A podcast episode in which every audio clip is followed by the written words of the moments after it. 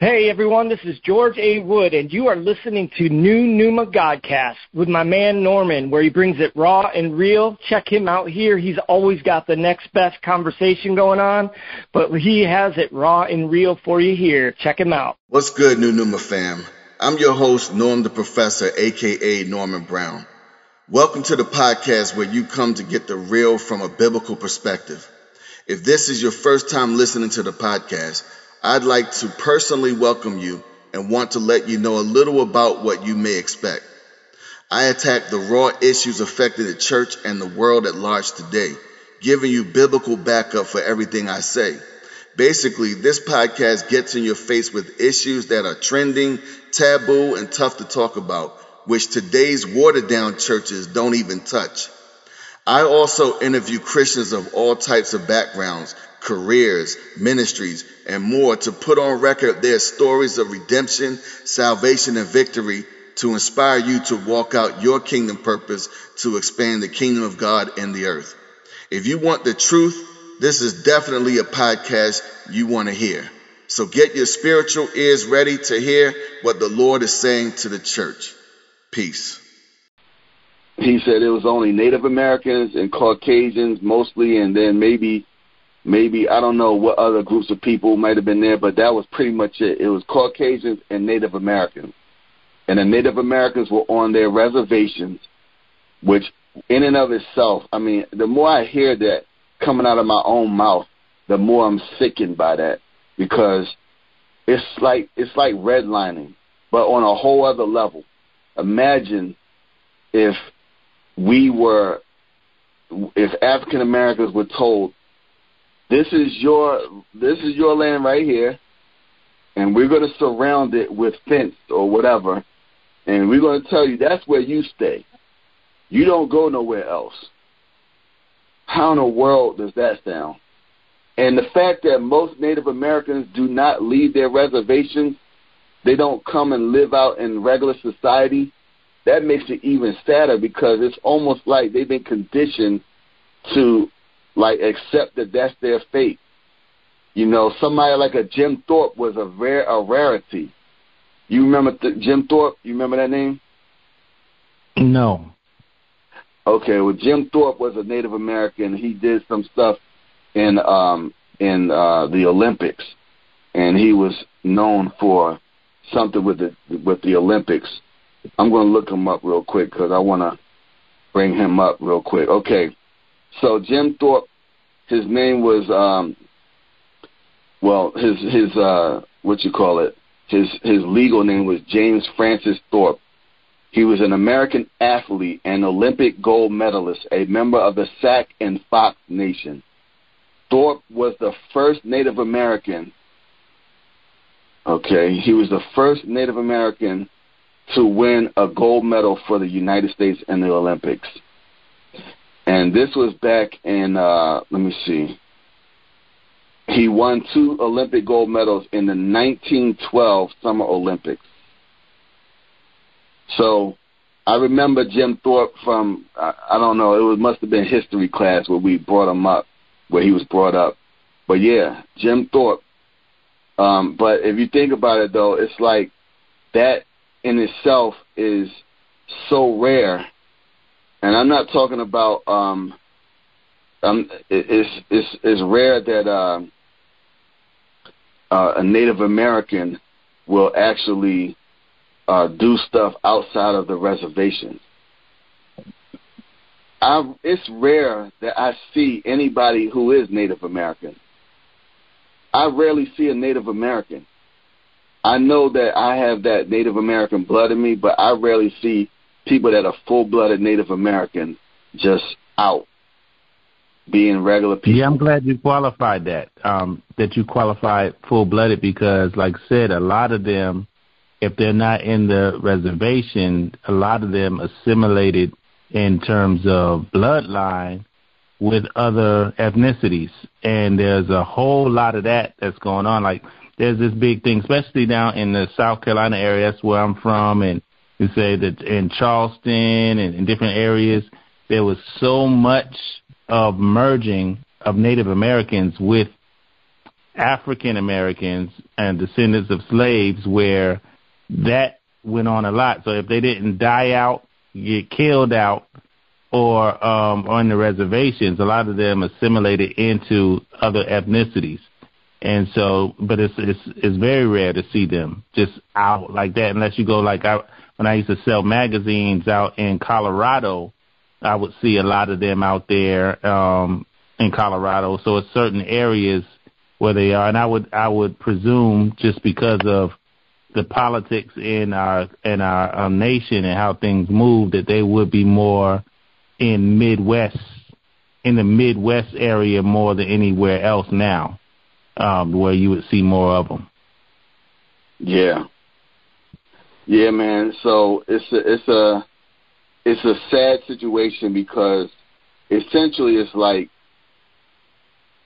in in one way they were reduced even more than African Americans.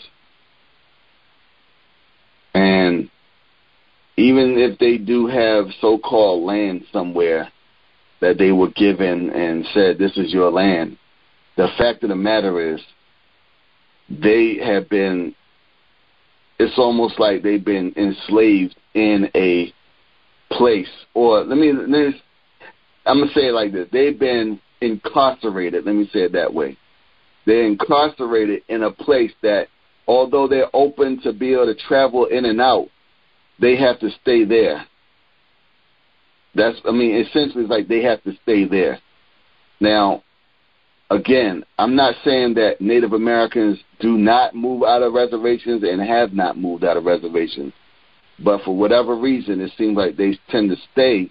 And I think it's partly because of that whole thing of preserving the culture, preserving that nation. And notice I said nation because they consider, America considers each one of these nations a separate nation from America. And that's also part of the whole thing about the reservation. It's almost like the reservation is their nation within America. You know? Yes. Um, and obviously, those so called nations are not enough to.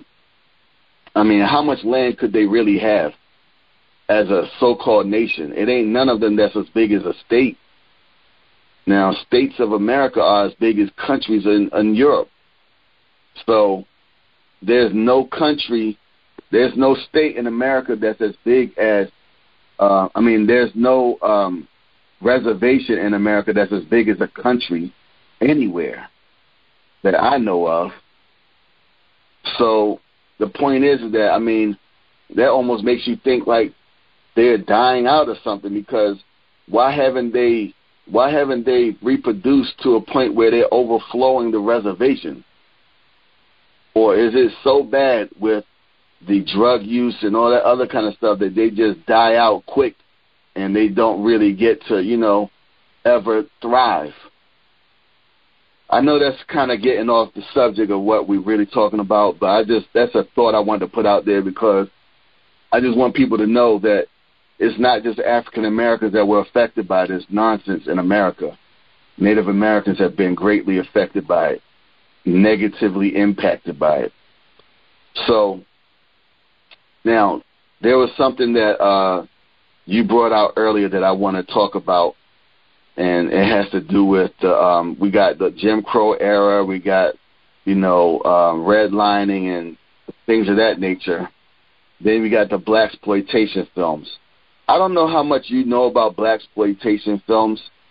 Do you know whether it was black people that did this or was it Hollywood that did it and it was called black exploitation because they used black people to make black people look bad? As far as the the who who were the people financing it and uh, the executive producers that I don't know. I I, w- I would have to look into that, but I will say that I believe that these films were well. First of all, I'll say we looked at them as an opportunity to get on because in a lot of places we you know we didn't want to be looked at um as you know we were trying to get out that mindset of us just um being looked at as the um the worst character that could be the the mammy or whatever. And so now you have these films where we're like the hero or the anti-hero, or they would say we're the bad person or somebody that could, you know, wreck shop and and represent. But a lot of times that was merged with him being involved, the the male um, lead character being involved with some kind of crime or doing some kind of dirt. But for us, because he was representing and beating people up and and running things, we celebrated the characters. But I don't know who the executive producers were of the initial ones, and I don't know if it ended up leading to um, black executive um, executive producers of the those films.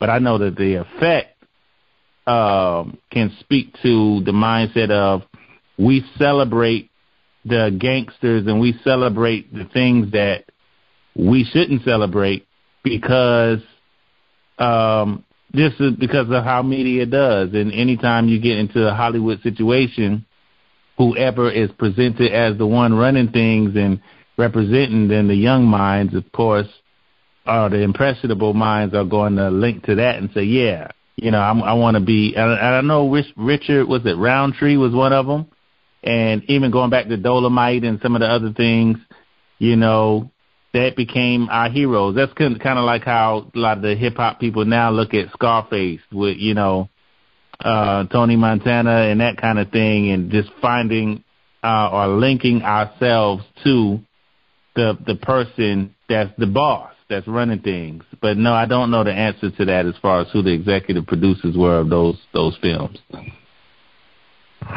Yeah, so I mean, I guess on the one hand, like you said, it was the way that they were trying to get on. Um, they weren't being given opportunities in other ways. However, there's one way, there's one kind of, there's another perspective I'll give as a counter to that. There were people like Sidney Poitier. Um, uh, what's that other guy who's, uh, oh my goodness, who's the other man that's like Sidney? Um, you mean Harry Belafonte? Harry Belafonte, yes. Harry Belafonte, and then even I know you may or may not notice. I don't know if you noticed or not, but the guy who played in Gone with the Wind, who is I don't know his name, his real name, but um, the main character of that movie.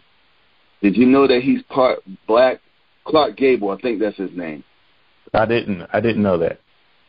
Yes, I didn't know that until like I don't know if it was last year that I found out or something like that, and I was watching some special, and they were going into that and how because he looked Caucasian, he was able to get away with playing that role, and nobody ever thought the wiser or whatever. Nobody even looked into it or whatever.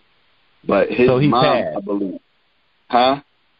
He was what we call he was he was able to pass. He could pass, yes. He mm-hmm. could pass the Caucasian. And um but his mom I believe was the one who was African American. And uh, but the point I'm making is that it's interesting how there are people like them and maybe I won't count Clark Gable at this moment, but I'll say at least Harry Belafonte and Sidney Poitier, they actually represented well and um, you know they also got into roles that uh, people might say, oh, that was only you know something that certain people could get, you know, but he was able to get in. They were able to get into roles like that. So apparently, it was you know, it was something that was possible. But the thing about it is, it's like, you know, if if people I guess you would say, um, would use excuses for saying there is no way to get in. There's two sides to this. I'm, I'm going to say the two sides. There is the side where it says, okay, we're not going to keep waiting for somebody to put us on. We're going to do it ourselves because we're not waiting for them. There's that side. But then there's a side that says we're not going to let them determine if we get into it. We're going to do what we got to do to make it happen. and we're going to break through.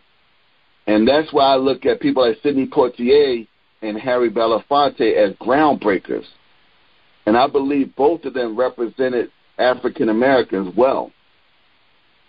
And okay, so oh, go ahead, go ahead. I, I want to speak to that. I want to speak. Okay, to, speak to that. Speak. So, so I agree with that. That they were pioneers and they they paved the way for many of us to get on. Nobody's going to disagree with that. The flip side of the the mindset, okay, you have people who are like I said traumatized by slavery, traumatized by Jim Crow, and put into a certain mentality um, of of living. When they saw them acting, a lot of times you have a good amount of people who saw them getting roles but didn't see them as representing the black consciousness, whatever that is, or representing them. So they would get roles, but they were playing in roles, and it was controversial roles sometimes, like guess who's coming to dinner and that kind of thing.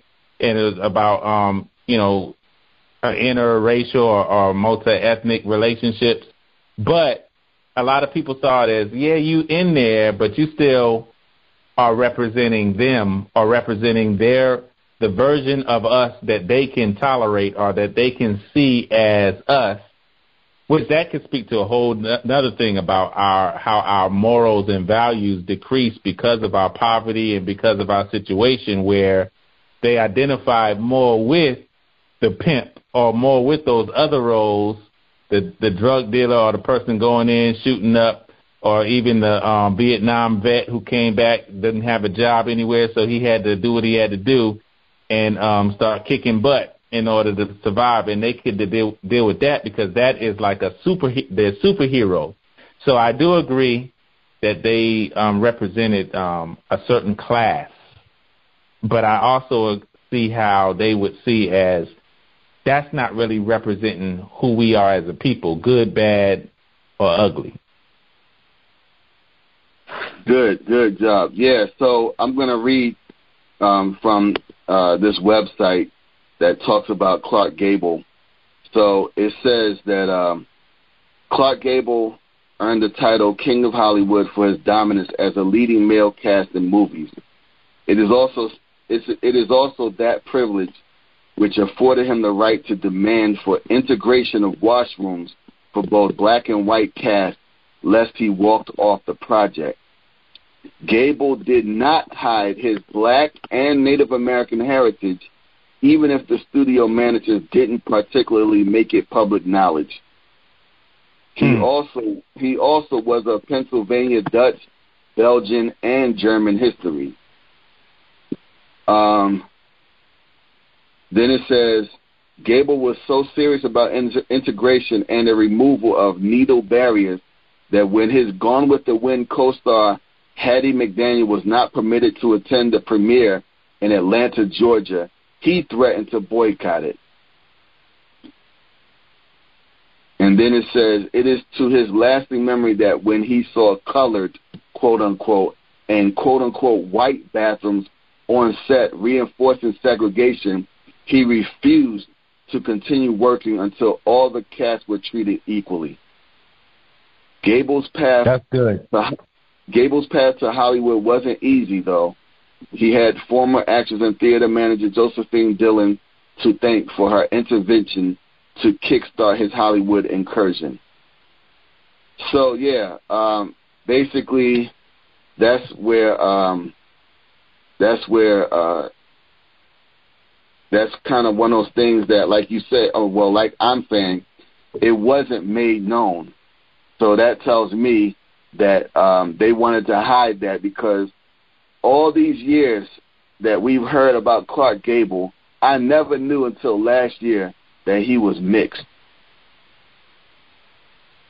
Never heard wow. it before. And nobody you know, would have known it. Go, go ahead. ahead. Nah, go ahead. What you were saying? No, no, no. You good? Go ahead. No, I was saying, I was saying that just to me it speaks to the um, a principle of pioneering. Sometimes when you pioneer, a lot of times the pioneers who are coming from one state of existence or one reality and trying to bring in another reality, a lot of times they have to have characteristics of the old reality in order to bring in the new. And it made me think about Paul for some reason because I was thinking about Paul being a Hebrew, being a Jew, but having an apostleship to the Gentiles, but still being able to speak the language of the Jews and appear as a Jew, but still, but having a vision um, for the freedom of the Gentiles and for them to come into the faith. And it just makes me think about transitional leaders, how, and, and that's why uh, and you didn't pay me to say this, by the way, but that's why I think that your ministry is so important because you represent these different ethnic groups. And so some people, even when we go back to like Barack Obama, some people, if, if Barack Obama was a, um, this like straight up descendant of a slave, dark skin, looking like, okay, he may have been the son of somebody that was on the plantations, whatever we know uh-huh. he wouldn't have got in. We know that no matter how classy he was. But sometimes transitional leaders have to have other um, other groups that they represent, or the the groups that are in power, to be able to relate to them, to identify with them, so they can speak their language, so that they can move the agenda and and move the vision, the mission forward. Um, for other people who might be just straight there's a straight um, whatever it is, whatever that um, representative group is. So it just made me think about that when you said that about Clark Gable um, and and other people like him. That the pioneers and the pioneers are oftentimes looked at as sellouts to the other people. Like, what are you doing interacting uh, with them or mingling with them? But they might be paving the way, not just getting on for themselves, but paving the way in ways that we don't even respect or ways that we don't even see until they're gone and and not even realizing the impact that they had because sometimes they had to be what's it called um uh what's it called when you're um incognito or I'm trying to think of that word. It's subliminal or it's huh? Not a chameleon right well, chameleon speaks to it too. It wasn't the word I was looking for, but it works. You got to be a chameleon where you can get in, and that speaks to Paul. I become all, became all things to all men that I might win some. It's like you got to be able to not just represent your demographic, but you have to be able to have a broader perspective, a broader view, so that you can bring all those people groups in. Um, and so that just made me think about that because he did that, and um, and we found different people and we've seen different people in history do that to move it to move it forward. Uh, because they can't take someone who might be just straight just one thing and really just focused on one thing representing one thing. You need somebody that has a broader view broader perspective so they can bring them all in. In other words you got to ease people into it. Yeah yeah ease them into it yeah make them get used to the idea first, and then you can bring it full blast later. Um, I agree. Uh, I think that we're about to see that more in the government as far as Congress and things of that nature because more and more people of color are getting in there. And I mean, like Spanish speaking, uh, also African Americans. You got Native. Uh, I, I, I know you have like some maybe Asians, some Indians, you know, people like that coming from other cultures that are starting to fill those positions, which is should be to the advantage of those that have been disadvantaged because then they will realize there are things that need to be stricken from the laws or whatever, or they need to be changed or whatever to make things fair in this country. Because we know things are still not fair in this country and um, that's where we go to the redlining and things like that that you brought out, um, and then a better access to education and things. Um, I want to say that. Uh, so when we look at Will Smith, I just want to say this: that when we look at Will Smith going up on stage and, and smacking Chris Rock, we see a couple of things going on with that. Now, there's a term called simping that I feel definitely applies. That that was a simp move. also it was a it was a move that was done out of manipulation. How can you one breath be laughing at the joke that was just said about your wife, and then all of a sudden, a split second later, you going up and smacking the person who just made you laugh? That to me, like I hear, I've heard this one person say, that's Order 66 from like Star Wars, where they said execute Order 66, and they was talking about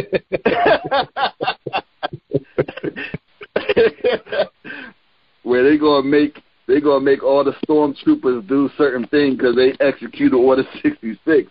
Now all of them being pre predisposed to a certain program are going to start order. They're going to start doing the thing a certain way because the Order 66 was programmed into them, and now they now they go and do what Order 66 tells them to do. And right. I have to say that uh, any man who will number one laugh. Okay, if you if you say if something was funny and you laughed about it, and then you look over at your wife and she's not laughing, then you're just gonna have to eat that that you laughing and she wasn't laughing. Right. You ain't, ain't no way in the world you should be then going and saying, you know what, she ain't laughing. Now I'm gonna go smack the person that made me laugh. Are you serious? I mean, first of all, you made yourself look stupid doing that because there's no way you can laugh at the joke that then you go smack somebody for. There's no way. They don't go in the same sentence. You made a fool of yourself because you can't go and say it wasn't funny. What you got now, what you got to say is, uh, I got punked by my wife, and so I got up there and I smacked him. That's what you got to say. That's exactly what he did. He got punked by his wife. She manipulated him through a look. And because he simped, he went up there and smacked the dude. Even though he laughed right before that at the very joke that he smacked him for. So, was he really smacking him because he was upset? No. He smacked him because his wife was upset. And he smacked him because he's trying to make, I guess he's trying to impress Jada. He tried to impress her by doing that. I don't know. But um that was a weak move. That was a punk move. And I believe that, you know, I heard somebody was saying um earlier today I was listening to this guy and he said that um somewhere along the lines there was some guy that told Will Smith that uh if somebody, in order for him to overcome the the image that he said was people looked at him as being weak and soft and whatnot when he as a rapper, and so he was told by someone that in order to overcome that, you got to smack a dude, show him that you ain't no punk or whatever. You smack him, and um, and so bottom line is here he goes 20 something years later after his career started as a rapper and he smacked somebody. Now, you smacking this guy, it was almost like the frustration that he had about her, he took it out on somebody else. That's what it looked like to me. That's what it felt like to me. But it was also a thing where it was also like she turned some switch that said she it was off, but then she turned it on and as soon as she turned the switch on, he came up and he had a new program in him, and then he went up there and did what the program said. I mean, it was straight up just a. It, it was just I don't even I don't even have real good words for what I really want to say about it. Um, I'm trying to think of how to say this in a more eloquent way, but basically, that was just something that a punk would do. A punk and a and a bully. Yeah, let's call it bullying. That was bullying, because a bully goes after the weak. They go after the people that are defenseless, the ones that can't defend themselves, the ones that can't stand up to them, the ones that can't do any harm to them. Now, on the one hand, we don't really know if Chris Rock could not have harmed them. We don't know. because we know that Chris Rock restrained himself. We know that Chris Rock decided to take the higher ground. And like I said before, in the one instant, one person made people look bad in a certain group, and the other one they made him look good. I was proud and disgusted in the same moment. And would you say you felt the same way? Oh yeah, I definitely was um disgusted by what Will did, and I was I was cheering on um the dignity, civility, the restraint of Chris Rock, because when it, when you come down to it, when you come down to it, even if he could take him or whatever, he's still a man. Any man, that's like when we go into boxing. If you any boxing fans out there, they tell you all it takes is one hit. You know, a man can hurt you, uh, and so yeah. the fact that he restrained himself, we don't know, but he could have hit him back. And that, yeah. and, and we talked about this off um, on our last conversation. Uh, that would have looked real crazy if Chris Rock would have actually retaliated and done what most of us would have done and hit him back, and then they're out there they're fighting at the Oscars. So the yeah. the part that redeemed us of the only part that redeemed us, if there was any redemption, was that Chris Rock maintained his composure for what he came to do.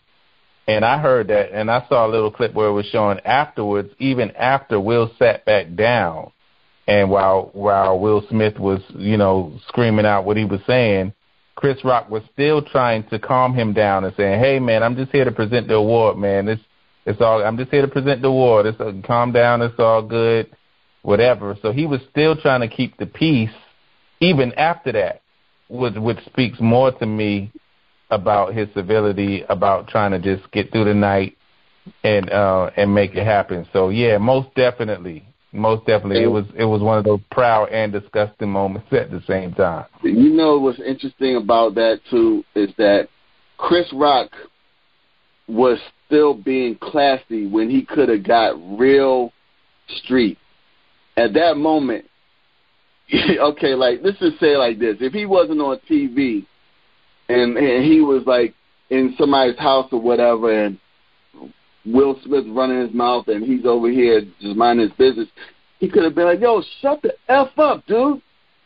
You know what I'm saying? Like, what? What? Right. Like, what? What else I got to say for you? Shut up.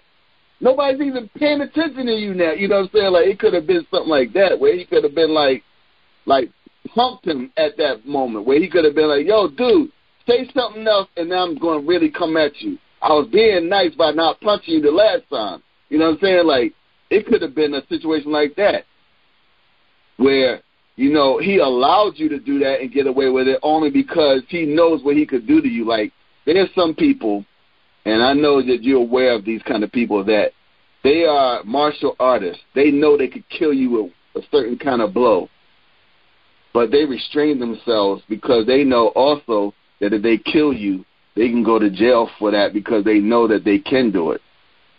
So they don't just go out and hit people because they know that their hands are called deadly weapons. And so therefore they literally go around trying to do any and everything they can do to not get in a fight. And for all we know, Chris Rock could be a daggone black belt. We don't know. Maybe we don't know. He, yeah, we don't know. He could literally have been in a position where he could have taken him out and that shows even more strength and power on his behalf because that shows that he has more control of himself than someone else who doesn't even have the kind of ability that he has. Now, again, we don't know if he has a black belt. I'm just saying, if he did have one, and he still this. so. Yeah, if he did have one, but this, this, this is what we do know. We do know he can take a hit he had exactly. a chin on him. Exactly. We know he didn't fall and, and crumble up on the ground or whatever. We know that. And we also mm-hmm. know that he is good. He's good with his words, and, and we even saw that. I saw this on TikTok where it showed a little clip of what it highlighted when he was saying, "You know what? I could just," and then he just let it go. He said, "I could just," and that's all he said. But basically, he was basically saying I could go in on you right now and make you look real stupid. Like so even if he wasn't a black belt or even if he couldn't beat him physically, he had the mic and we know, you know, he's a comedian, that's what he does. I could clown all y'all right now. I can make you look real stupid. So not only in the restraint the physical restraint, but even in the vocal restraint of what he what he could have said afterwards, he still yeah. showed restraint based on the authority and power that he has as being gifted in what he does. So, yeah, I agree a 100%. The restraint was shown. and, and and and here's the thing too, bro. Like true power is not seen in you, you know, smacking somebody down or whatever. True power is when you know that you could do something and you don't. And right. that also that also shows uh if someone deserves a position that they're in or not. So one one way of looking at it is okay, Chris Rock probably I mean, he already knows that he represents certain things when he's up there in front of everybody. And being that he represents those things, he could have um he he knows that there's a certain perception that he has to give no matter what. And he was the one that was able to handle his position of power and position of influence in a way that was commendable, whereas Will Smith did not handle his position of power in a commendable way. And so here it is. Uh, Will Smith said did what he did, right, and said what he said, and then his little son says some nonsense on um on uh on what's it call it um was it um his, Twitter? His son, or, or yeah, his Instagram? son. His his son said something on Instagram and it's like wait a minute. How are you gonna how are you gonna say oh and that's how we do it? Are you serious? So his son making that statement it showed a lot about his son too. So we already know that his son thinks it's okay to be violent. He already we already know that his son thinks that that was okay or that was cool. So that we it ain't like that was a surprise to us. We already know his son don't make no good decisions. We already know that.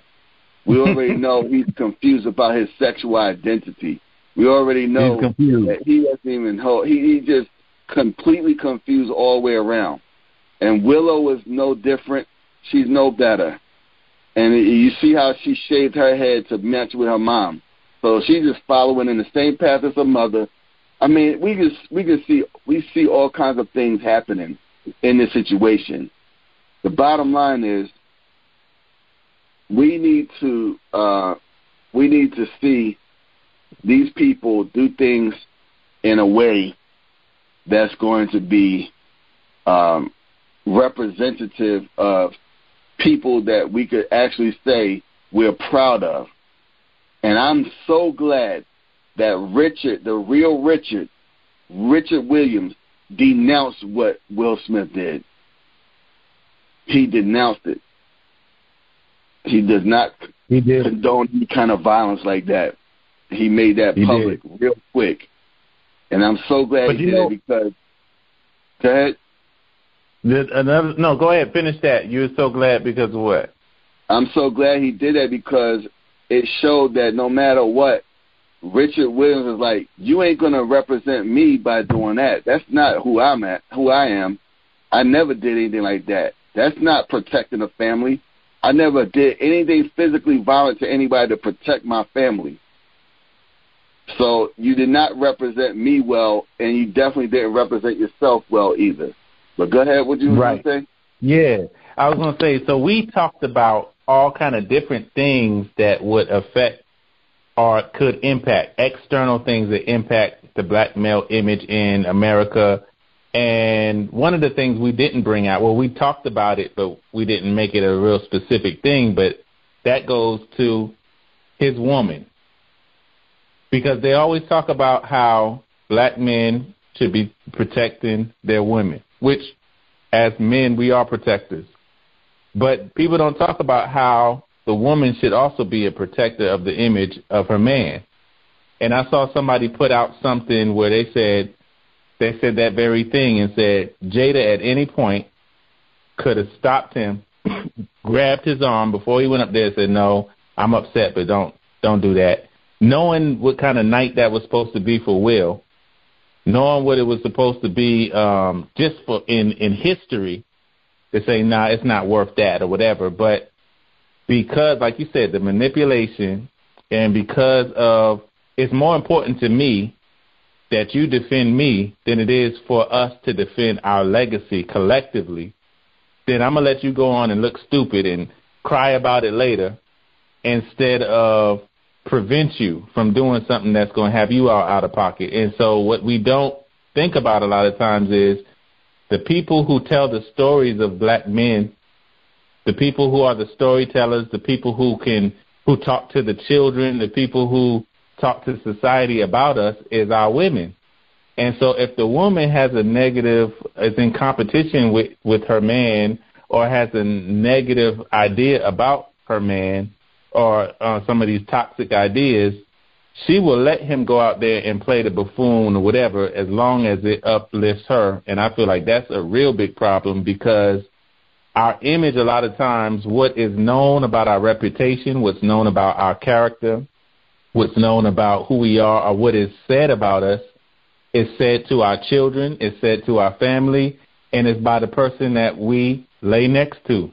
And if she has a negative report, or she can distort the report and make it seem as if it's something else, even our intentions, if, if we have to go out in the military to go on assignment or go out for our job or go and do different things, she's the one that can say, hey, your dad is out there working to um, provide for the family. He's not here, but he loves you. Whatever she can, con- she can condition and, and help cultivate that child's mind to see the dad as a hero, or to see him as the worst bum just because he's not doing what she wants him to do. So that's a big thing because of the trauma that a lot of black women haven't healed and got over. A lot of times that trauma is translated over into her emasculating us or pushing us out there to look stupid so that she could still look a certain kind of way. I think that's one of the biggest factors in when we talk about the black male image. How our stories are told by the people that we say that we love, that we're with. I completely agree with that. I want to ask a pertinent question right here. Why has the image of black men been attacked? And and and I guess I also want to say, why has the image of black people been attacked? Those that are of African descent. Why has the image been attacked? I want you to give your take on it. I'm gonna give my take on it after you.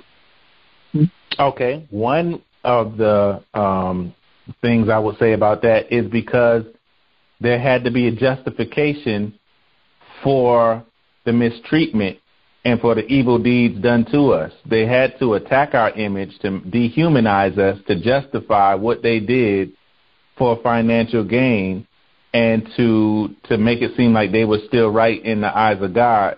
We had to make it so they were less than human um, in order for us to justify why we did it. That's one reason. But I think that the other reason is just straight up fear, fear of um, annihilation, and then there have been many studies on that and talked about how um, just because of genetics, white people feared that if black people were looked at on the same level as as black males specifically were looked at the same level as white males, then there would be more integration, more um, ethnic um, collaborations and that kind of thing that would cause of annihilation of quote unquote the Caucasian race. And so there had to, there's an embedded fear that if they are looked at how they're looked at, people are going to go after them, they're going to want them, and then we're not going to have, and which I don't believe in the concept of race either, but just going with that narrative, we're not going to have a race for ourselves because we're all going to be mixing it up, chopping it up, and we're not going to be here anymore. And so I think those are some of the reasons why we've been attacked uh, across the board.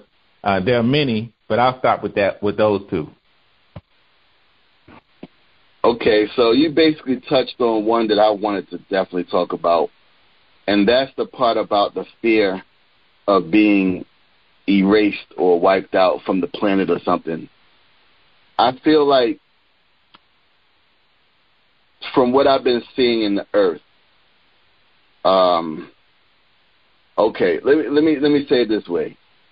It may not get to the point where we all go back to okay, let me okay, let me say that sorry, let me let me let me say this another way. I was gonna say it one way, I'm gonna say it another way.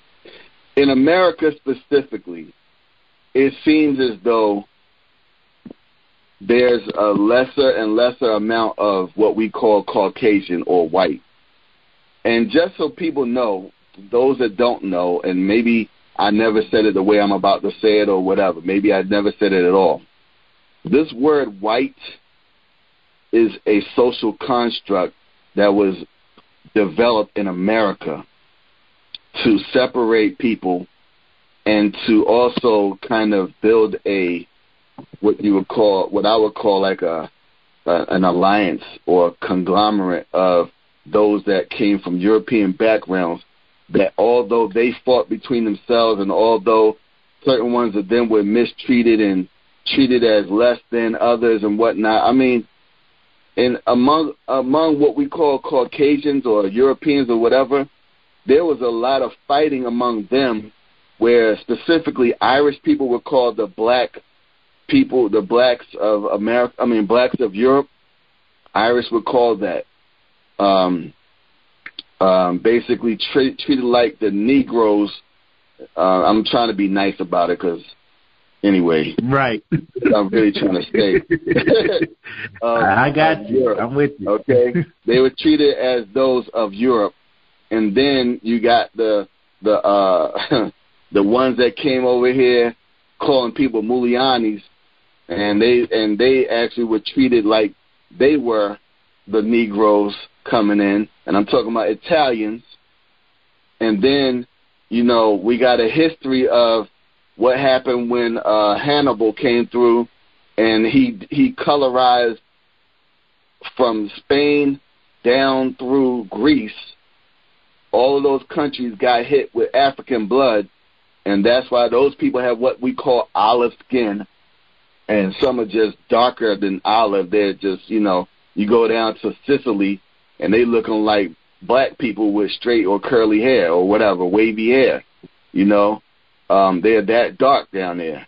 But then, you know, you got the the northern uh, Italians that are the blonde hair, blue eyes, but then the southern ones, dark hair, dark skin, whatever, or darker skin, and that's all because of the the racial or ethnic mixing or whatever my point is that in America, in America, they were already kind of starting to see way back when that it was going to be um, necessary for a so-called dominance for all of the groups that came from Europe to come under the same umbrella of white so that they wouldn't be divided among themselves then they would be able to be against those that they, you know, thought were less than them.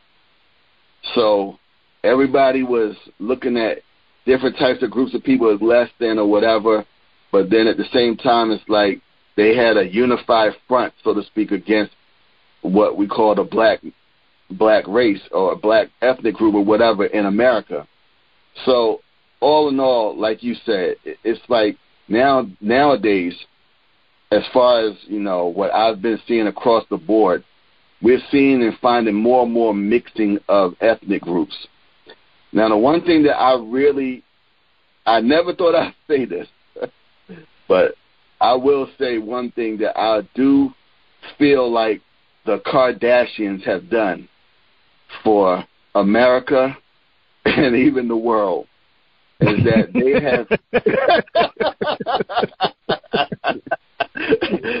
I already know. Go ahead. they, have, they have made it cool to integrate with other ethnic groups, specifically with the black man. And they have made all these Caucasian white girls, whatever you want to call them, really want a black man and really want to have a child with them. And they made it cool because they're so revered or whatever, idolized, however you want to say it, by people that they're people that want to literally do what they did because it's now cool. That's the end thing. It's like the end thing to have a white girl with a black guy and they have a child together. That's like the end. That's like a trend type of a fad almost. But it's deeper than the fad because I really believe that this is God's way of erasing what we call racial discrimination in America.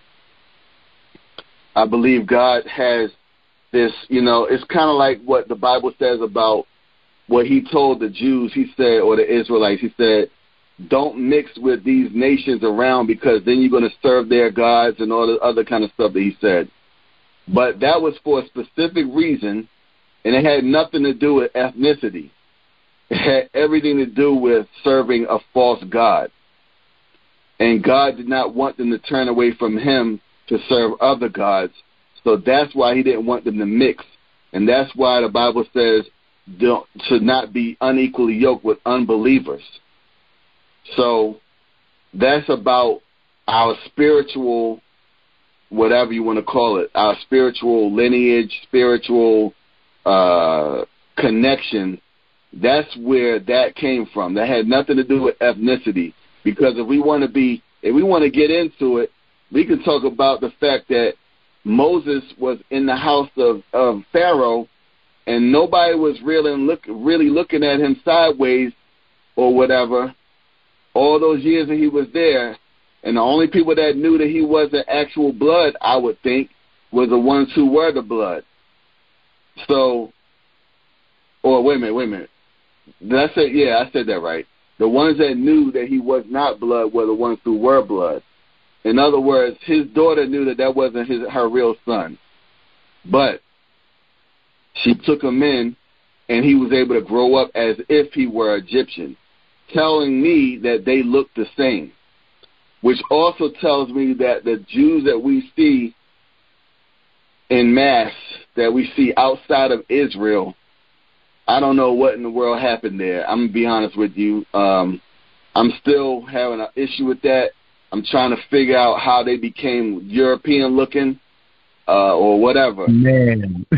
but but but anyway, I'm not going to get into that. We're not. That's not what we're talking about today. we'll talk about that another time. Well, can anyway. we can we just say can we just say one thing about that before we move on? okay, go ahead. Go ahead. All right, one th- one thing about that we do know, and I think this is going to what your point is that the original Hebrews, original Israelites, do not look anything like what the Jews are that we see today that are in Israel. We know that most of those Jews came from Europe, came from Europe. Uh, 19 was it 1948 when they became a nation yeah. state, yeah. and so but there was a history of um, Israelites way before the scattering of Israelites into the different um, countries and, and different nations and all that and so that they look totally different. Most of the Israelites that we see today are um, they are descendants of converted Jews who who converted over, and even the ones that can link their lineage back to the original Jews, there was a whole lot of mixing going on in Europe by that time. So we can't look at modern day Israelites and say that that's a representative of what ancient Israelites looked like way back in the day. We could even go to Noah and deal with Ham, Shem, and, and Japheth and say, how in the world do you have three sons? Or did they all just represent, were they all just different colors? Or did over time, were they all the same? How can you have a brother that's Ham, but he's not the same ethnicity as the other brothers? Um, so that, that is a whole different conversation, but it does speak to uh, a real thing about how whitewashing has been going on for a long time, and um, people have um, kind of usurped or or place what is now and try to try to link it back to what it was then when that's a whole different thing. So I agree with you a hundred percent. Yeah. yeah. So so I guess uh, what I what I what I wanted to really bring out though is that apparently the Egyptians and the Hebrews looked a lot alike, but they just had different cultures. And yeah. uh, I remember I remember asking um, my I, I asked I don't know who it was exactly, but I asked somebody in my uh, my wife's family. I said, "What makes it? How do you know?" Oh, I know it was her sister. So I asked her sister. I said, "How do you know the difference between a Haitian and a Dominican, specifically if they are dark skin or darker skin? Specifically, if it's like a, you know, a darker um, skin uh, Dominican that's like whatever they dark skin, okay, compared to a, a, a Haitian who might be the same color. How do you know the difference between them? And one of the things she said was they're darker than us. And then the other thing she said was, now I will say this. I'm, I'm gonna say this really kind of because I want to say it the exact way she said it, and I think this is mainly because she doesn't speak English as well as you know. She doesn't speak English that well, but she speaks it a little bit. But she was like, "They're blacker than us." That's how she said it. Really, they're blacker. And I was like, so in in my mind, I was like, she means they're darker. And I was right. like, but at the same time, when I heard that, I was like, I wonder if she's also saying they have. She's saying we're all mixed with, we're all black, but they're blacker, they're darker black than us. You know what I'm saying? Like that kind of thing. Um, right. But at the same time, I know that okay, there's a mixture of of of there's a mixture in a Dominican um, uh, culture. There's a lot of mixture there. Therefore, that's why they say like seventy something percent of the of Dominicans say that they are mixed, and um, therefore they're not. You know, they know that they're mixed with African and and native native as well and stuff like that, and then they have European as well too. But here's the point. Um, she said that, but then the other thing she said was by the culture. Haitians have a distinct culture that's different from the Dominican culture.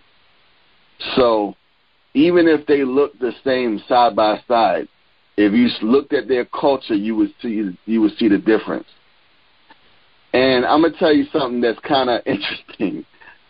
I actually am at a point so to a degree. I'm not I'm not like really adept at this yet still because I'm still only about forty percent from from my last from the last estimation that I was given by my sons and my wife and whatnot.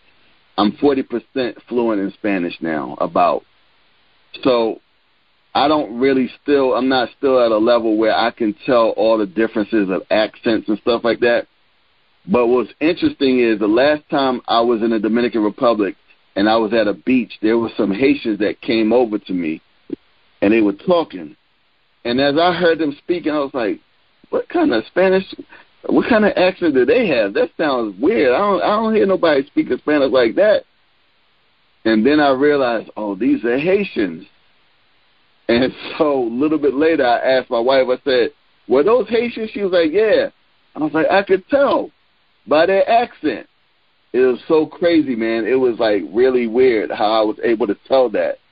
And um and it wasn't like I've been around Haitians to hear them speak in Spanish. I could just hear the difference in how they said words and I was like, "Oh, that's not how Dominicans say that word." So what where are they from? And then that's when I realized they were Haitians. But um anyway, my point is this that the difference between the Egyptians and Hebrews back then was probably just mostly the culture, and that was pretty much the biggest thing because other than that, they they looked like they were the same type of people. And when you look at the hieroglyphics of things back then, everybody was some shade of brown. You didn't see no white people there. So that tells you a lot right there. The hieroglyphics, and this is why, like, we, you know, in certain circles, people concentrate on Egypt so much because they look at how the noses were destroyed. They look at how certain types of things they try. It was like they're trying to erase the history in certain ways. They didn't want you to know what the things really look like, and it wasn't like internet days where people were taking pictures and posting it right away or whatever. I mean, thankfully there are some places where pictures were taken and res- and preserved. Thank God, but they were trying to erase history in many ways. They were trying to make it look like, you know, they didn't want you to know that it was people that had noses that looked a certain way that built what they built. You know, um, for right. one, one reason or another. And then we talking about there was mathematics that was involved that they still don't understand to this day that cause certain things like the sun to be shining inside of a pyramid at a certain angle and it caused certain things like to be lit up or whatever and it's like they don't even know the math to make that happen even to this day exactly. so anyway the point is is that um being that those people look the same you know that's that really tells you that in that situation it wasn't about color it was about power. And it's about who runs things who's in control. And where does that come from? That comes from sin nature which wants to dominate people keep them underneath you so that you can rise to the top. And so all in all what we see here in this and and what's happened, you know, in America, there's been various things that contributed to the um, the image of African Americans being bad in the past. Uh, you got the, you know, I remember, I mean, distinctly, so many movies that we could talk about that show black males as always being the criminals on the corner, stealing cars, selling drugs, shooting people, whatever but you rarely saw that showed about a white man. It was rare. The white man typically was the cop that was trying to get the criminals. and that's what the that that's the normal depiction in movies that we see. Now, I'm gonna tell you the first movie that I saw that I can remember that was kind of trying to show something different, but still had black males involved was The King of New York and that was a real weird twist because yeah.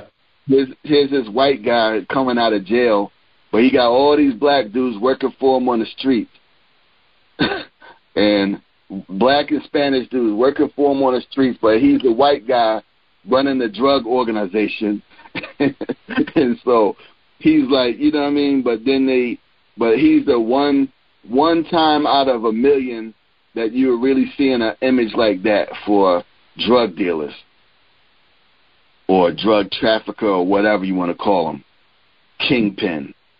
And so it's kind of like that was to me that King of New York movie was a turning was a turning point, not the only thing, but one of the turning points of uh, Caucasian white male image being turned into more of a okay, this is the kind of crimes they do too, or whatever. Um, yeah, so, and not only not only that, not only that, that it brought out that many of the gangs that we have today, we pattern ourselves after Italians and other things when we set up our stuff anyway. We pattern ourselves after the gangs, you know, who set up the um Vegas, Las Vegas and who set up the casinos and all that. We we didn't set any of that up. We didn't start the gangs of um anything we were, you know, more of a tribal people, and I don't mean that in a negative sense, but how we interact with each other. But as far as organized crime, we we got those, you know, even with hip hop, we start taking on the the Italian names and want to be like the mafia, and like we saw the movies like Scarface and all that. So a lot of the things that we are set up on now that they depict us as we got that directly from them. You were talking about earlier the the Irish mobs, the Italian mobs, and all these different things. We got that from them, But you're right. It wasn't until a certain point where they begin to start really showing the real history of gangs in America and how the things got set up and really how it is even to this day we were emulating another pattern that we didn't even create. Yeah, that's a good point. And um so you know, I I would say that um getting back to what we were talking about annihilation and erasing and whatnot, I just feel like in America what we're seeing and it's going now to the younger younger generation and it makes me happy actually. I'm to be honest with you. I know that i don't know how this is to sound to you okay? But i'm just to say it i have this thing in my heart it's something that i feel when i see a interracial what i hate the word race but i'm going to say it just because I know that I'm I'm just using what's familiar to people, but I'm gonna make up a word myself. I'm gonna call it interracial, but I'm gonna say interethnic uh, couple. Um, but interracial for the purpose of you know people listening. Um, when I see, a, let's say, a white person with a black person, that specific combination, I have to say, is the one that touches my heart the most. Why? Because number one, God apparently wired me for that. Because it's something about when I see that that I almost cry every time I see it. Um, and so I know that there's something God is He's doing in that. There's something that's in that. It's a healing in that um, that goes deep. It's it's almost to say when those two groups come together, everybody else definitely can come together. And the reason why is because of the great divide that was between those two groups. So I feel like that's part of God's actual a plan of God to eliminate and erase all this nonsense about what ethnic group that a person is, specifically whether they're black or white, and specifically to to erase the negative uh, association of a black person to you know whatever, and um, it's all strategic, I believe. And the more and more I see it, the more I'm happy. I'm made happy, and and um, it makes me feel good inside to see it. You know, more power to anybody who, you know, power, power more power to you if if that's not what you decide to do in your life. But when I see it happening, to me, that's saying we're overcoming something by breeding it out in a way. You know what I'm saying? Breeding it out um, is actually better than trying to kill people off and and make them submit and all this kind of stuff. And in a sense, it's almost like the um, reverse the reverse of what was done every time somebody conquered a country. In other words, it's not by rape, it's by uh, actual loving relationship that these unions came and therefore produced beautiful children. Whereas when you had a nation overcoming a nation back in the days when they used to, uh, what do you call it? Um, I'm trying to think of the word they used to use back then. Um, what, what was the u- word they used back then when you used to overcome a nation?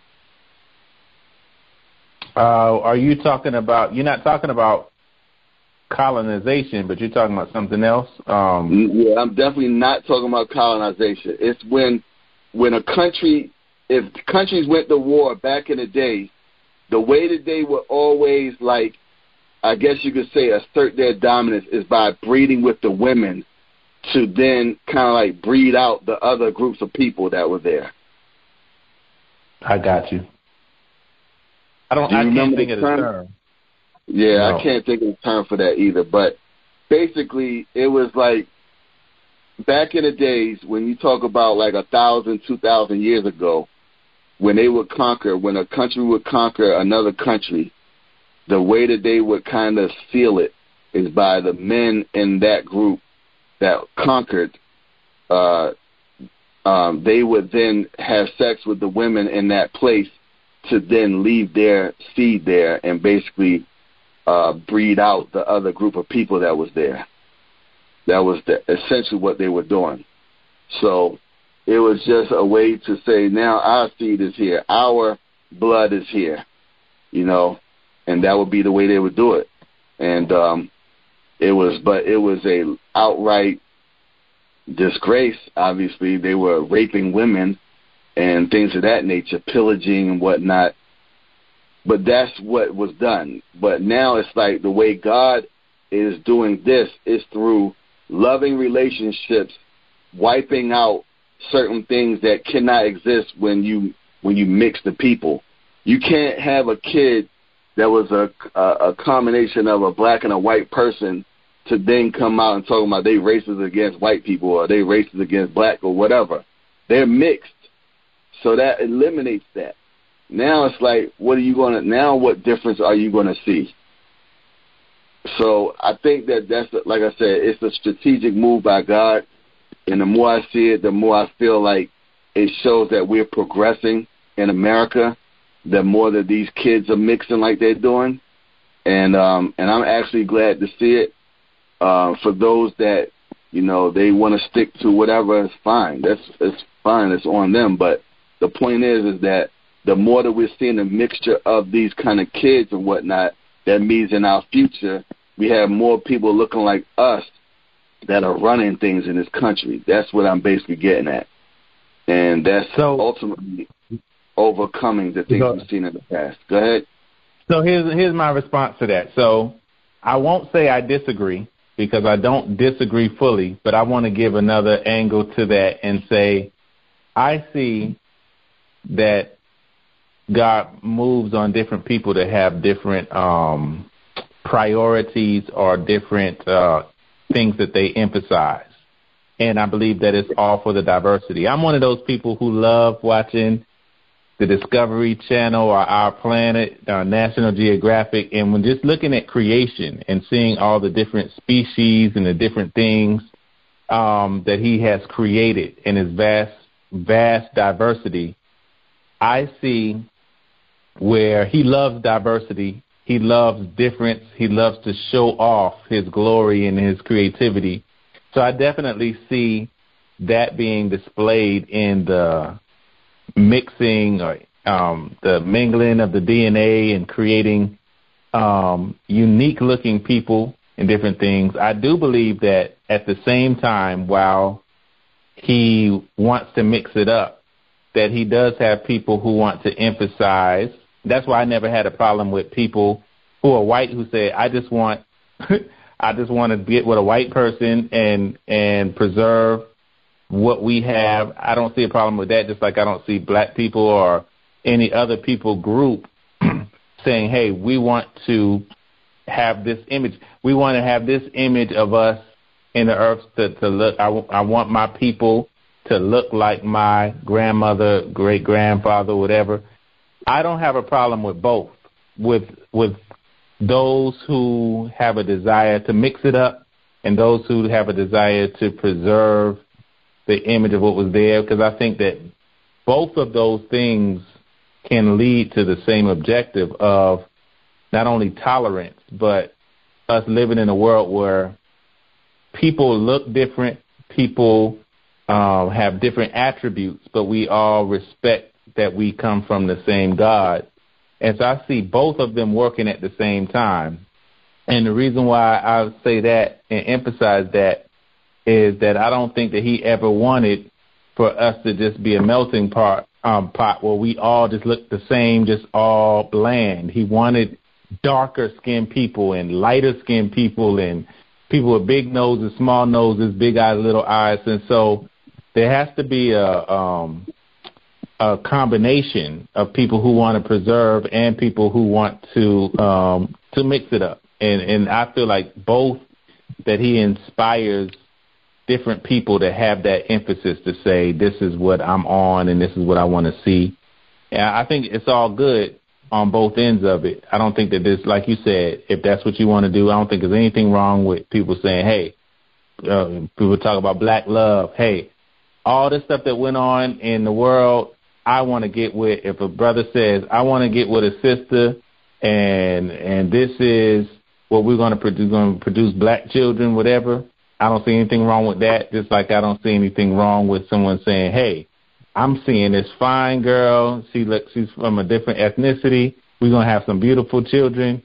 And for him loving to to see what that's going to look like and how that's not just because when we talk about looks, that could sound kind of vain. We're just talking about what the children are going to look like, but what it speaks to, as far as like you said, the uh, reconciliation of the ethnicities I think both can be the same, but the last part I want to say about that is it is possible that you could produce a uh, a, a black man and a white woman could produce a child, and based on the culture or based on the training or the teaching, that that child could come out looking light or, or being lighter skinned and still having a racial um, uh, preference or uh, some kind of um, uh, prejudice against darker skinned people or the other way around. It's possible that you could have somebody that looks a certain color but thinks in a different way that would be detrimental to somebody who looks different.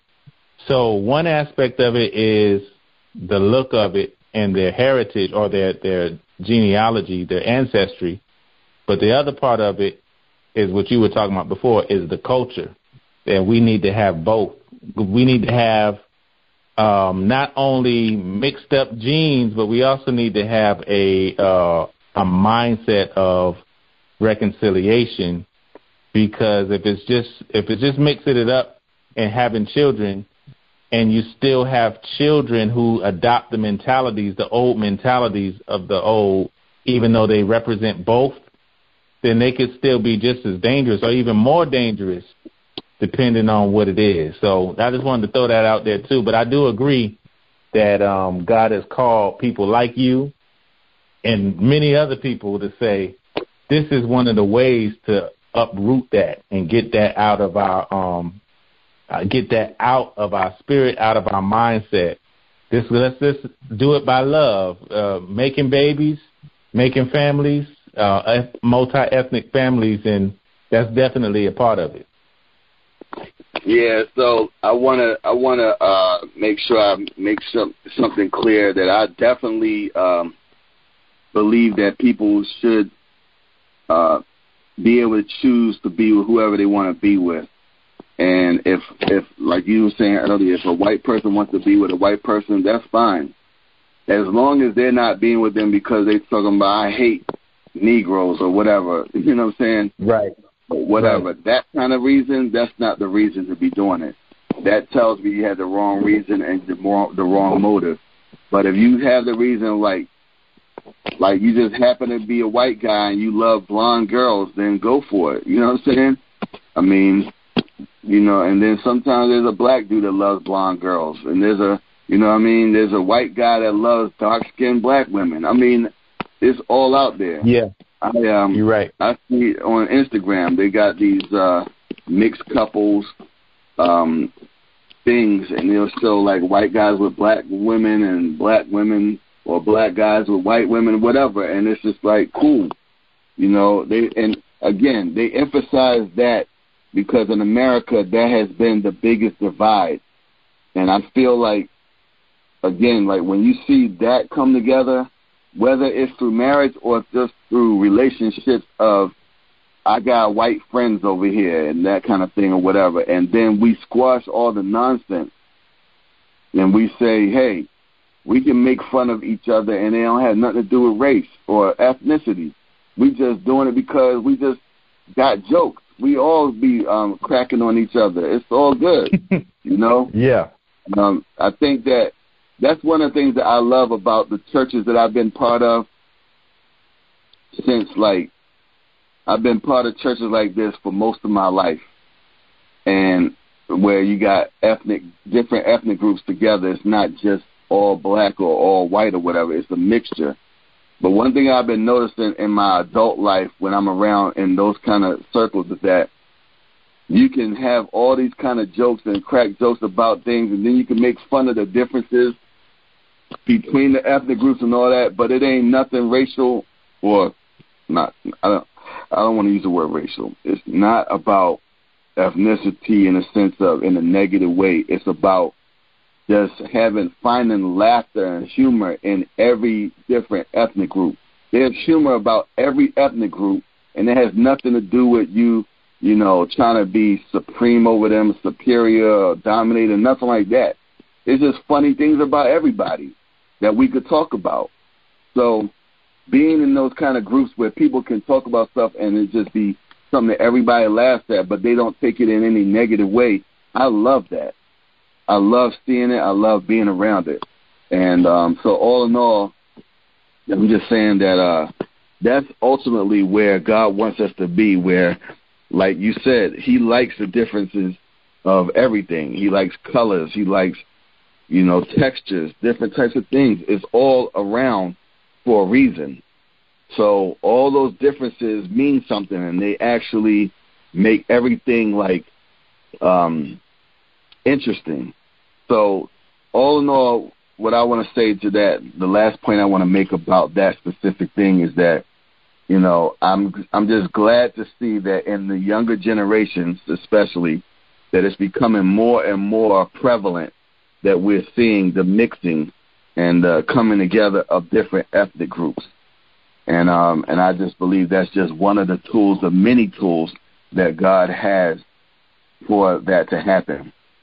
Um, I want to say one last thing uh, about this Will Smith, Chris Rock thing, and then you can make statement if you want. Um, I just want to say that uh, that that Oscar night um, is never going to be forgotten. And I believe that one of the things that it could possibly do is make people feel like, you know, like I remember listening to um Dave Chappelle. He made a joke about how he was like, uh, I'm back. Uh, he's like, I've been away from DC for a long time. Uh, it's different now. he's like, uh, white people ain't scared no more. There's a lot of white people around here. yeah. he was like, I saw this white guy. He was at an ATM machine, and he was like, and I, I went up to him and said, "Boo!" And he was like, "What's wrong with you?" like that doesn't work anymore. Like that. And it was just funny because basically what he's saying is, white people used to be afraid. Now they ain't afraid no more. It's like things change. So what I'm what I get from that, and what what I love to see is that people won't look at what Will Smith doing did as being like, well, you can't trust them no matter what level they get to. They might go animalistic on you just off of some emotional stuff, and then what? I mean, what are you going to do about that? You know, and so that's why you can't let them go up nowhere or whatever. You know what I'm saying? That kind of thing. I just, I just believe that that's what people could have possibly gotten out of what Will did, but then when Chris responded the way he did, Chris was actually protecting Will without Will realizing what he did. That's I don't good, think, bro. I don't think Will realizes how protected Will's. I mean, how he got protected by Chris by his response to to Will, because he did it in several layers. The first layer was he didn't say any words back to be a back and forth. Second layer was he didn't beget violence with violence. Third, or he did not uh, he did not use violence against violence rather. The third thing was he did not file charges against him. The fourth thing was he did not sue the academy for what happened. So on four levels, at a minimum on four levels, he protected him and he That's he was good. trying to he was trying to squash the whole thing and he did it in such an eloquent way man like if will smith i mean i heard that he issued an apology on instagram and all that to me that's weak that's whack if you're gonna if you're gonna give a real um uh, apology, then you better do it face to face like a man, like you slapped him face to face.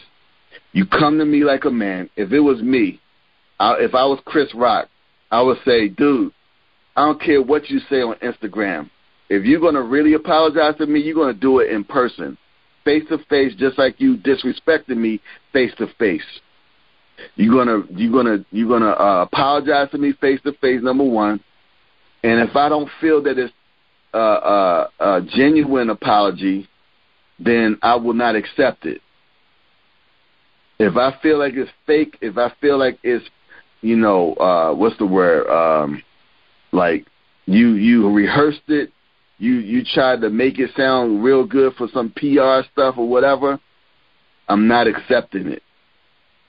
It will not be something that I take just because you said something that I'm just going to say, oh, he apologized, everything's all good. No, you're going to have to prove, even after your so called apology, you're going to have to do things to prove that you really mean what you said. Whatever that turns out to be, you're going to have to do some more stuff other than so called apologize. But the thing is, is that, again, like I said, man, Chris Rock, man, I know you may never ever hear this. I don't know. But if you ever do hear it, I just want to say, man, thank you. Mad respect to you, man. Um, you you did something. You you were so classy on stage at the Oscars, man. I give you hats off. Hats off to you. You know what I'm saying? Um, you did a great thing for all black men, and you definitely did it for Will. And if he doesn't come to a point where he realizes that how deep it went, what you did for him, I feel sorry for him, first of all, and then secondly, that's just that's something that's his problem. You did a great thing. You represented well. I, I like I said, hats off to you. I, I give you a, a standing ovation if I could or whatever. Um, I just want to give you mad props for that. You deserve it. You you deserve mad props for that. I don't care what nobody says. I don't care what nobody talks about about how they would have, you know, they weren't they weren't going to be the one to get slapped or whatever. The point is, is that um, you didn't not slap Will because you're a punk. You, it wasn't because of that. You didn't not retaliate because you're weaker than him in the sense of, you know, you you don't stand up for what you stand up for or whatever your family or whatever. You know what I'm saying? When I said if you like I said, if you hear this ever, but you know, this is for the audience too. When I was talking about Chris being weaker than him, I was talking about physically. He's smaller, he's not as strong, but he's still a man and he stood and he took that smack like a man. He didn't fall to the ground like a woman. He didn't fall to the ground like he's frail.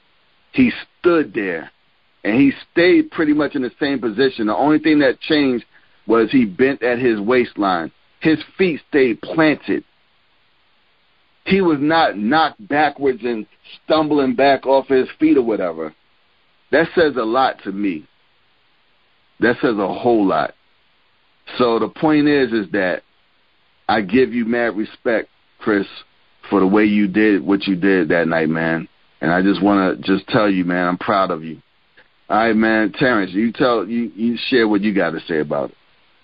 Hey, man, I agree with everything you said. Um, I salute Chris Rock how he handled it. The only other thing I would say about that is that many times in the past, Chris Rock has has taken digs on the faith or Christianity and that kind of stuff, but in his demonstration, he still demonstrated the wisdom of Christ in saying, you know, when Christ talked about turn the other cheek. Now, he was yeah. saying that in the sense of not in all situations you turn the other cheek because there are times when you need to get busy. But yeah. he still he demonstrated the principle of I have a work to do, I have an agenda, I have a purpose, and I'm not going to let you throw me off my purpose to complete what I came to do. And I think that's the same spirit of what Christ was saying. When you're ministering the gospel, when you're teaching and you're doing it for the sake of the ministry or whatever your purpose is, don't let that distract you. So even though Chris has taken digs at the at the the principles of Christ in the past, God still used him to demonstrate the civility of that, the wisdom of that, and it's a profound thing because we're building and bringing out so many lessons and so many things off of that incident, which we wouldn't even be talking about it the same way had he reacted different. And that just speaks to the wisdom of God. So I just want to say, man, you you might be closer to the kingdom than you think. Go ahead and come on over if you ever do hear this. you yeah. might as well come on over because you demonstrated something in reality in real time, maybe for a different purpose, but God still used you to show something. And so I, that's all I got to say about that. But that was that was big. Like I said, like he said, salute, salute. You representing. No doubt, man. So, you know, um, we had this is a great discussion, man. Anybody who's listening, once again, you know the the purpose of the podcast is never to be like, you know, um, trying to harp on certain things that are uh, specific injustices or whatever, but there is a level of which certain things need to be reiterated and there needs to be an education given about certain things, especially that, you know, people who are not black do not understand. They haven't experienced it and they may not even understand why black people respond to certain things the way they do and whatnot. So therefore this is a platform to give you understanding and to show you even on a spiritual level how these things are affecting people. I mean, we're talking about something that it goes deep as as deep as 400 years ago and it's still affecting people to this day even after 150 years of slavery so-called being, you know, you know, removed or whatever from America or whatnot. But um we we just see that something like that is that deep, and and it makes you even wonder like what happened with the Israelites. They were in 400 years of slavery, and they came out of it. And then you notice though, and I, I I'm just going to say it. I don't, I'm not, you know, however people perceive this, I'm just going to say it. God had to eliminate certain people in order for him to get a certain mindset out of them. And that's all I'll say to that. Um, so, uh, thank you again for all those that are listening to the podcast. This has been a great one. Um, you know, again, if you're not already subscribed to the podcast on your platform that you're listening to, make sure you subscribe today. Also, uh, subscribe to the YouTube channel and follow us on, on Instagram, Twitter, Facebook, uh, LinkedIn, New Numa. And uh, you can also follow me, Norm the Professor, on all those platforms as well. Norman Brown on Facebook, Norm the, the Professor on Twitter. And Terrence, what's your new uh, what's your new Instagram? so it's Urban Theist. Um, Urban Theist. You can find me there, or on um, or on TikTok, Urban Theist. Um, or you can even find me on Facebook. Look up Urban Theist, or you can just look up Terrence Frederick, and you'll find me there. Or You can look up TerrenceFrederick.com. Um, it's a few Terrence Fredericks out there, but um, you'll see one of them is an athlete, so that's not me. So I'm the other one. Okay. But um, right. you can find me there, Urban Theist. And by the way, for all those that don't know, I'm not the guitarist Norman Brown. I'm the uh I'm the minister Norman Brown. yeah, so that's the other Norman Brown. That's not me. um but yeah, so man, this was a good discussion, man, and um I'm glad we were able to have it, man. Um so thank you all again for listening to the podcast. Thank you for your support. You can hit me on Cash App if you want to support financially, it's a dollar sign New Numa. Uh, you can also go through uh, PayPal, and that's um, using Word Life Cafe at gmail.com. Thank you again for your support. Thank you for listening to New Numa Godcast. This is your host, Norman. Peace. What's up, family? This is Norman. Thanks for listening to New Numa. We appreciate you, and that includes your feedback. What do you like most about the podcast? What are your favorite subjects? What types of guests would you like to hear more? Shoot us an email today at new.numa.podcast at gmail.com and let us know your thoughts. Peace.